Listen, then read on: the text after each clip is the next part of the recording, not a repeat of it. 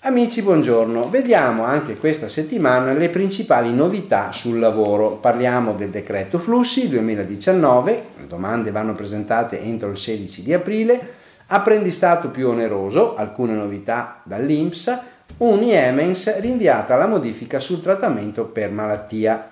Allora, contributi MPACL, scadenza 16-4. Decreto flussi. Le domande dal 16 di aprile sulla Gazzetta Ufficiale dei giorni scorsi è stato pubblicato il decreto della Presidenza del Consiglio con le quote complessive per l'ingresso in Italia nel 2019 di extracomunitari stranieri per lavoro autonomo e subordinati.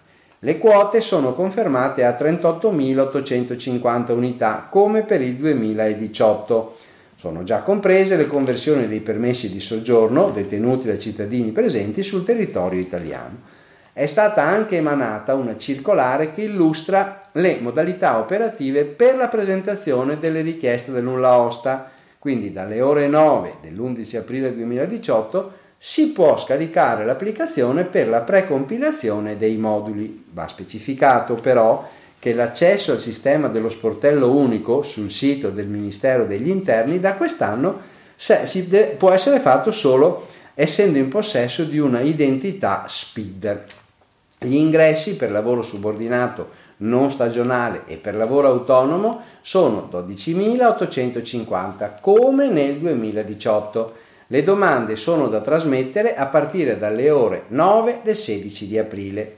Per quanto riguarda invece il lavoro subordinato stagionale nei settori agricolo e turistico alberghiero, il DPCM autorizza 18.000 ingressi a favore di cittadini extracomunitari. L'invio telematico per questi lavoratori andrà effettuato a partire dalle ore 9 del 24 di aprile. Apprendistato più oneroso ci sono novità per l'INPS.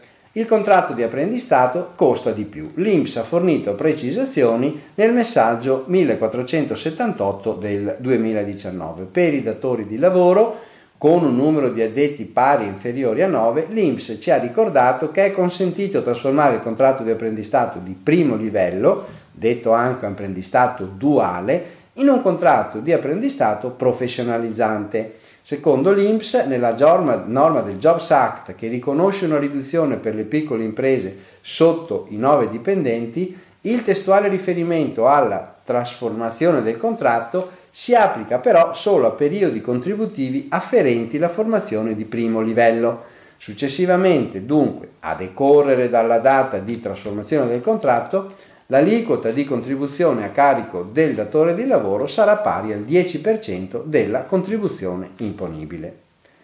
Vediamo l'Uni Emens rinviata la modifica sul trattamento malattia. Nel messaggio 1475 del 2019 l'INPS comunica che la discussione di modifica dell'Uni Emens, annunciato con il precedente messaggio numero 803 in tema di indennità di malattie dei dipendenti viene confermata ma rinviata a periodi di competenza del maggio 2019. Si tratta dell'istituzione nell'ambito del flusso Uniemens aziende con dipendenti del nuovo elemento tipo RET-MAL inserito nella sezione denuncia individuale per distinguere il tipo di trattamento retributivo garantito al lavoratore nei casi di assenza per malattia.